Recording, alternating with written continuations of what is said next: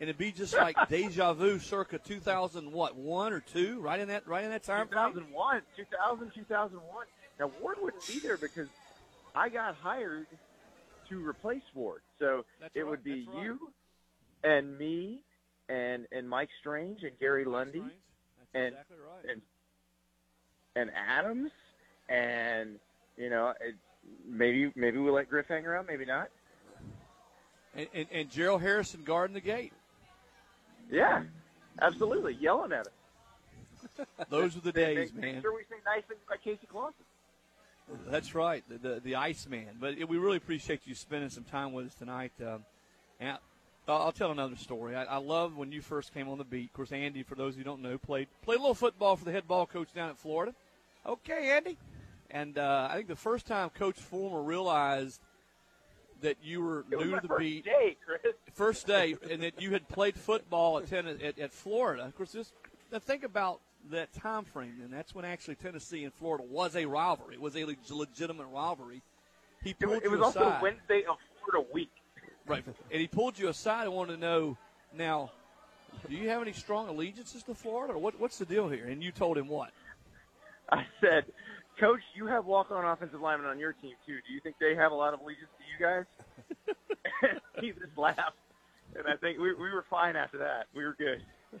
Andy, Andy, I really you, you wrote a good piece for the Athletic on just sort of the que- in trying to answer the question that we get a, a lot around here. Of course, I still live in Tennessee. Brent, uh, Britt does as well. And what's it going to take to, for Tennessee's program, not even to be necessarily elite anymore, but to be relevant? And I think you did your best in your piece. People can go read it on the Athletic to answer those questions. And in short, the answer is probably not what a lot of Tennessee fans want to hear, is it? No, there's no magic bullet right now. It's just the roster's in a really bad place, and they are going to have to dig it out. And and you can't press the reset button and do that. You know, if you press the reset button, you're talking about probably another three, four year project. You got to let Jeremy Pruitt just try to recruit out of this. And you know, I'm not saying I, I don't know if Jeremy Pruitt's going to be the long term answer, but he does know what he's looking for in terms of what wins in the SEC. So, you know, he can recruit for a few years, and then you can reevaluate at the end of three, four years, see where the roster's at, and see how you know if they're improving on the field. That's great. If not, you're still going to have a better roster than you would. But but I know a bunch of people are going to be very upset because listen, what you saw yesterday is only going to get worse when they're playing Georgia, when they're playing Alabama.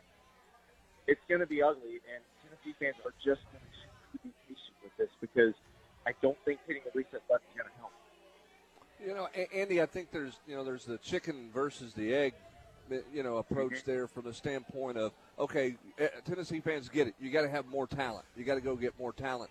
But if and Jeremy Pruitt and his staff know how to recruit talent, they know how to evaluate. They you know they've won in the SEC. But but he's also come from worlds where everywhere he's been was a contender, which makes it easier to recruit.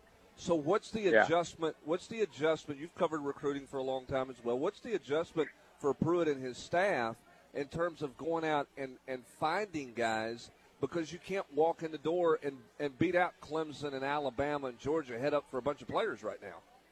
The adjustment is, is trust your evaluation skills, and they have those. You just have to kind of adjust them a little bit.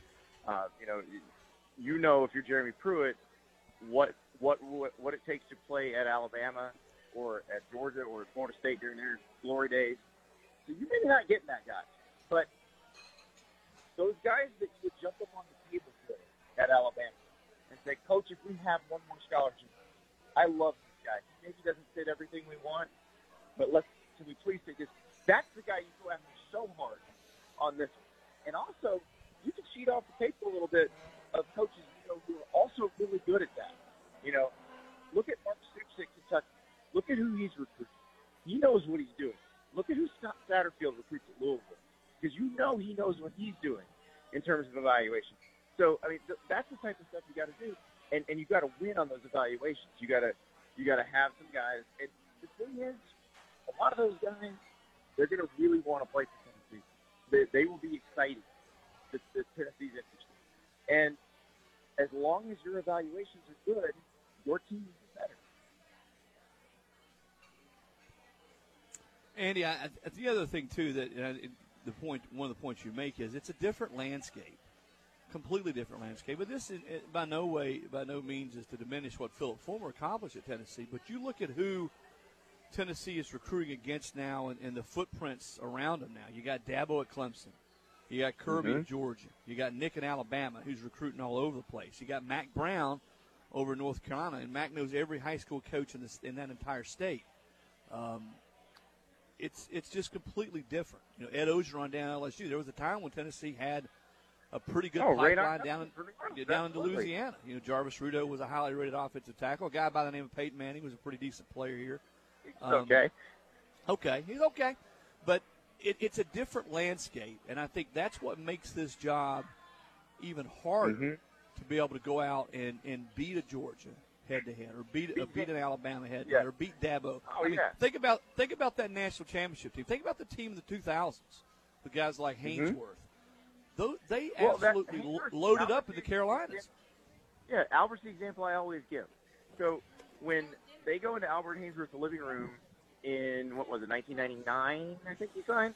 Um, you're saying, hey, come to Tennessee. You're playing on national TV every game. You, you, can't get like Clemson and South Carolina can't promise you that. Well, now they can, and Clemson's also awesome to boot. And there's no way Albert Hainsworth leaves the state of South Carolina right now. And that's the part that makes things so much harder. And they had a good pipeline to Atlanta going then. Well, Kirby's going to get what he wants in Atlanta, and then the rest of them you're going to fight off Nick Saban and Gus Malzahn for. Let me ask you this: We'll get you out of here, Andy. As you look at Tennessee, and and it's it is going to be a slow, painful process for Tennessee fans. If this thing doesn't get dramatically better this year, and you're, and you're looking at a, I don't know, a three and nine, maybe a 4 and Mhm. eight type finish, does that make next year? You think that makes next year Armageddon for Jeremy?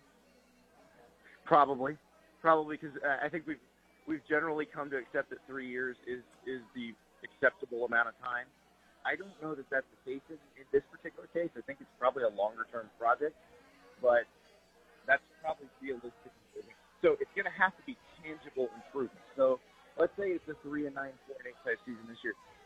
Bowl eligibility next year would be the kind of tangible improvement, and, and you can do that. That's the thing. They they can recruit well enough this year and develop the guys that they've had that they've brought in since they got here to do that. That that is a reasonable expectation. And then if you do that, you build on top of that, suddenly you're relevant.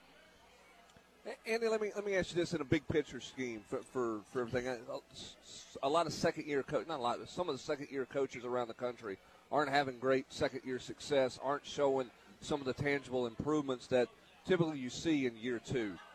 Is is any of that driven by the fact that you can't oversign, and so the roster flips harder to do?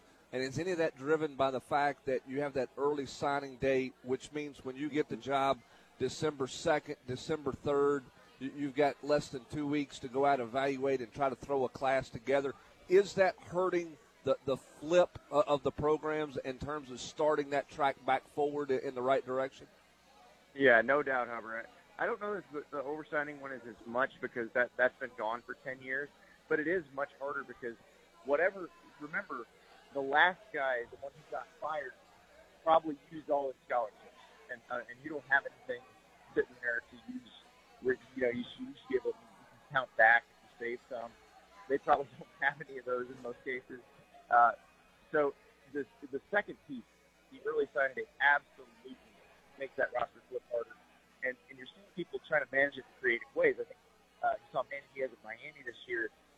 They missed on everybody they wanted out of, out of high school. So, so they had a ton of scholarships up there. So they just hit the transfer portal hard, which it, it helped serve the purpose that they needed to serve because they had really out of whack class counts. They had a tiny senior class, and so they needed to beef up their senior and junior classes anyway. It kind of worked on on that end, but that's not going to work every single time. So it, it used to be that you could sign a class. I mean, you had to really rush, but you had two months to, to put together a class. Now that first class is gone. It's not going to be your class. It's whoever committed to the old coach, and then whoever you got at the transfer portal. Your first real class is. Well, Andy, we appreciate it, brother. Appreciate your time, and um, look forward to seeing you down the road. Maybe uh, get a recommendation too. You, you've been known to, to, to offer pretty decent recommendations on barbecue joints, a few here and there. Absolutely. Well, you're So you're at Texas Roadhouse right now, so just have some of those rolls for me, please.